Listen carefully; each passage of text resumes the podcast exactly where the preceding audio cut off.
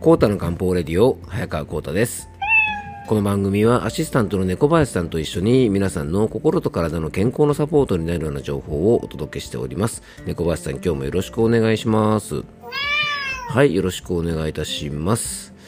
えーとですねちょっとまああの非常に残念なニュースがね入ってきたんですけどもあのちょっと個人的にですねあのお付き合いがありましたあの大倉流のですねあの狂言師であの重要無形文化財の保持者でもあります山本則俊先生がですねあのお亡くなりになられましてあの能とかね狂言がお好きな方はご存知かもしれませんけどもあの僕の地元でねあの滝技能というのをね開催するのにあの山本先生には昔からお世話になっておりましてあの僕のお店にもねよく遊びに来てくださってあのお酒がね非常に好きな先生だったのであの、早川くん、ね、お酒を飲んでも酔わないような薬ないのかね、なんて言えばね、あの、ニコニコ笑いながらですね、なんかいろんなお話をさせていただいたんですけども、あの、本当にね、つい最近まで舞台にもね、あの、立たれていてお元気だったので、あの、本当にびっくりしたんですけども、あの、本当にね、あの、能とか、まあ、狂言ですね、まあ、狂言の、あの、ね、こう、普及にはですね、まあ、本当にあの、いろいろご活躍されていた先生なのでので、まあ、本当に残念でなりませんね。あの、心からご冥福をお祈りしたいと思います。はい。ね、ちょっと冒頭ですね、まあ、僕の個人的なあのお付き合いの方のね、あの訃報が入ったので、ちょっとお話しさせていただいたんですけども、まあでもね、本当にあの、なんでしょう、僕もね、能とか狂言っていうですね、伝統芸能に関しては特別明るいわけではないんですけども、あの、ちょっと地元でね、ご縁がありまして、まあいろいろお付き合いさせていただいたんで、たまに見る機会があるんですけども、あの、内容とかね、細かいところは僕あのね、別に評論家じゃないのでよくわかりませんけども、やっぱりあの、こう、伝統芸能みたいなものってね、やっぱり何かね、こう、なんでしょうね、まあ音楽とかもそうですけども、心に響くものがあるのかな、なんて思うので、ね、山本先生のあの舞台がもう見れないかと思うとですね、まあ、非常にあの残念なんですけども、やっぱりでもね、ああいう伝統芸能というのはですね、まあ、歌舞伎とかね、そういったのもそうですけど、いわゆるあの、獅子孫孫というやつでね、あのー、ね、山本先生のですね、あの息子さんも今ね、狂言師として今大活躍されているので、あの、こういった形でね、まあ、獅子孫孫脈々とこうね、伝統芸能つながっていくというのはですね、やっぱり素晴らしいものがあるなと思います。はい。あの、能とかね、狂言っていうのもですね、皆さんなかなか見たことないと思うんですけども、これ一度ね、あの、ちょっと足を運んでもらってみるとですね、こうなかなかね、特に狂言なんかはね、あの、太郎冠者、二郎冠者なんてね、あの、小学校の時の教科書に出てきたのかな？今どうなのかな？ちょっとわからないですけども、あの、非常にね、あの、面白い、ね、あの、人間の面白いところをですね、かなりあの、表現してくれてるので、まあ、いわゆるね、エンターテイメントとしてもですね、非常にあの、楽しいので、まあ、機会があったらね、あの、ぜひ見ていただけたらなと思います。はい。えー、今日はですね、えっ、ー、と、まずじゃあ、猫林さんメッセージから紹介していきましょうかね。はい。養生ネーム、めぐちゃんからのメッセージです。えー、猫林先生、猫林先生じゃないね。どうしちゃったのかね。ちょっと疲れてるのかな。はい。えー、こうた先生、ね猫林さん、こんにちは。はい。お礼が遅くなりましたが、えー、10月21日に不規則な食事時間の調整についてお話しくださりありがとうございました。いろいろ試して仕事前と後におにぎりを分けて食べることで調子を整えられるようになりました。えー、帰宅後に疲れを感じ、ちょっと食べてから夕飯作りをすると、今度は夕食が美味しく食べれなかったりとして、えー、ちょっと困っています。えー、半ば義務感で食べている感じで、心身ともにほっとできると食欲を増すのかなと思います。仕事がない日と、えー、ある日とない日で時間が不足になり、子供がイレギュラーなことをした時にキーってなってしまいます。子供たちが望むように養生を続けて、えー、ニコニコ笑っていたのですが、まだまだ、えー、模索中です。えー、ということでね、あの、めぐちゃんメッセージありがとうございます。本当ね、あの、不規則な時間帯でね、仕事をしていて、なかなかね、こう自分自身の食事をとることもね、あの、難しかったりするとね、まあ、そんな中でね、あの、健康管理、あとね、心の状態をね、しっかり維持しようということでね、あの、日々いろいろね、頑張っていらっしゃると思いますので、まあ、これからもね、猫林さんと二人で応援しておりますので、あの、ぜひですね、体調を気をつけて、えー、頑張ってください。はい。まあでもね、本当に暑かったり寒かったりね、まあ風が強かったりで、あのー、ね、本当に、なんでしょう、体調を崩しやすい日が続きますよね。うん。あの、ぜひ皆さんね、気をつけてください。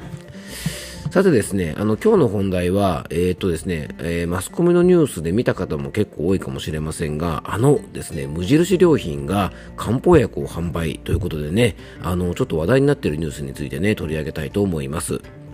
で、ニュースの内容はですね、えっ、と、無印良品が、まあ、更年期とか月経関連の症状など、えー、女性の悩みに寄り添った漢方薬を7種類、えー、町の保健室というね、コーナーを設置している3店舗にて、えー、11月18日から販売するということでね、あのー、まあ、全国の3店舗だけでね、あのー、まずは、えー、販売を開始するということで、まあ、全部でね、えっ、と、7種類ですね、まあ、陶器芍薬さんとか、軽視伏量丸とかね、えー、上昇陽さんとかですね、まあ、結構代表的なあの漢方薬が多いのかな、あの全部で7種類ということで、あの煎じ薬をですね、まあ、添加物が含まれてないということで、あの煎じ薬でね、あの販売するということで、まああのね、まあ、煎じだとね、やっぱりあの香りとか味とかが結構強く出るので、そういったものを感じてほしいということで、まあ、無印良品さんはですね、町の保健室というですね、コーナーをあの結構展開している店舗がありまして、あの地域の、ね、人たちの健康維持とか病気の予防のための、まあ、関連商品とか情報提供とか、まあ、サービスなんかを提供していて、え、ー、と、2年ぐらい前からね、指導しているそうなんですね。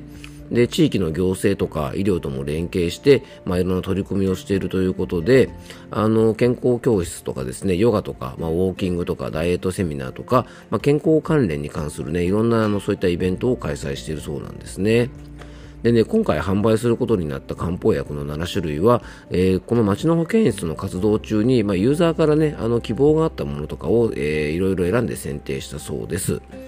でこのね町の保健室のイベントに参加する多くの方が、まあ、女性の方ばかりということでね、まあ、更年期とか月経関連の症状なんかに悩みを持っているということで、まあ、それにね合ったこう漢方薬なんかをまずはこう販売するということでね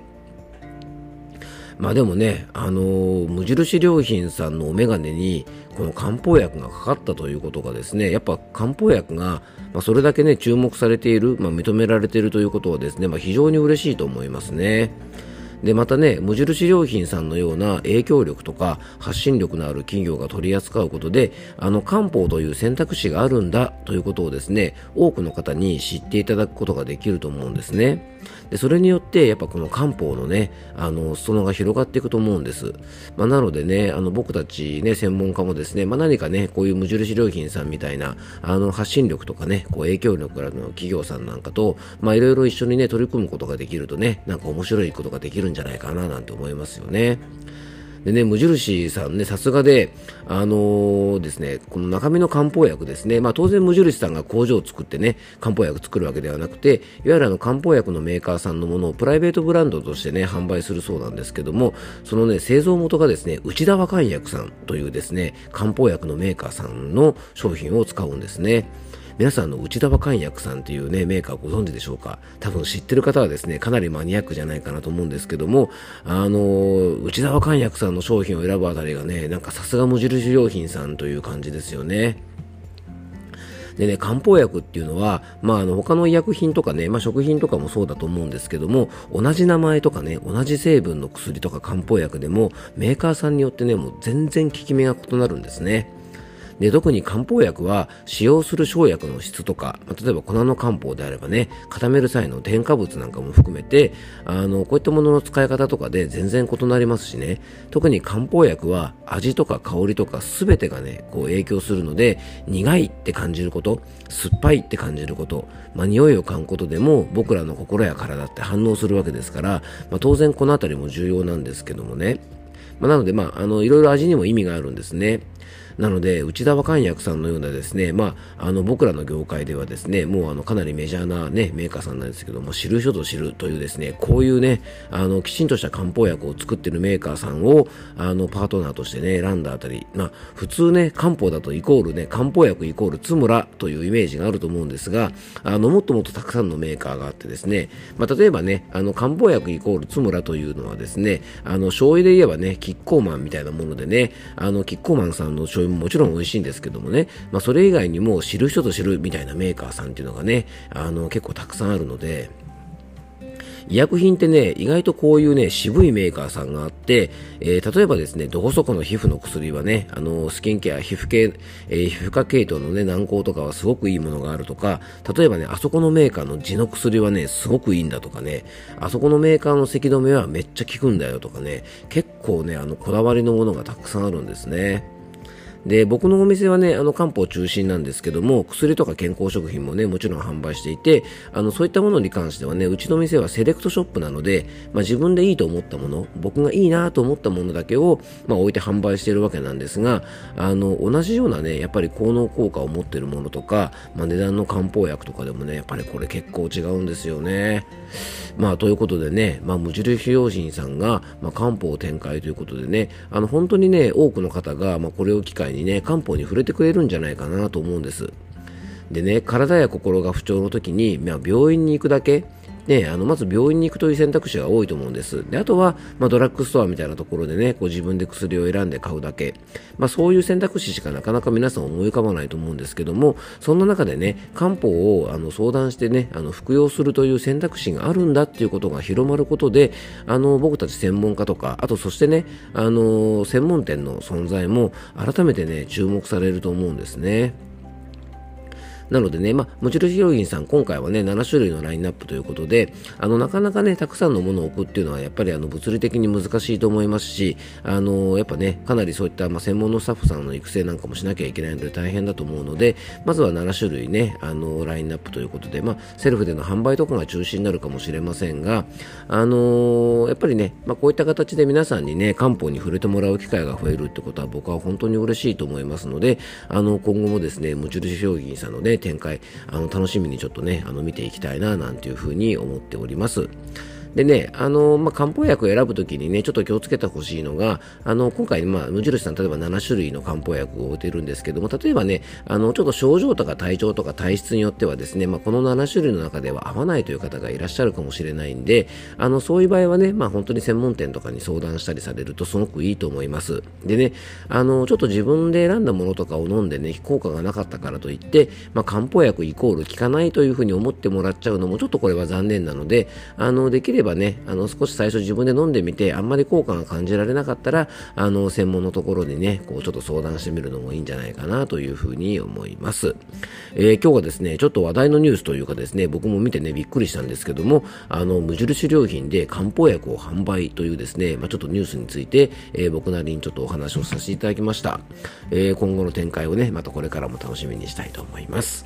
えー、今日も聞いていただきありがとうございます。どうぞ素敵な一日をお過ごしください。漢方専科サーター薬房の早川幸太でした。では、また明日。